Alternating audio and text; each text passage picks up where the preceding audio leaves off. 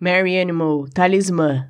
Sob o mastro estilhaçado, distante do barco e desviado de sua rota, tropeça o pastor que passeia, encontra cravada na areia uma gaivota, de lápis lazuli, escaravelho marinho de asas abertas, os pés de coral torcidos, o bico saudando em ruídos, mortos de eras incertas.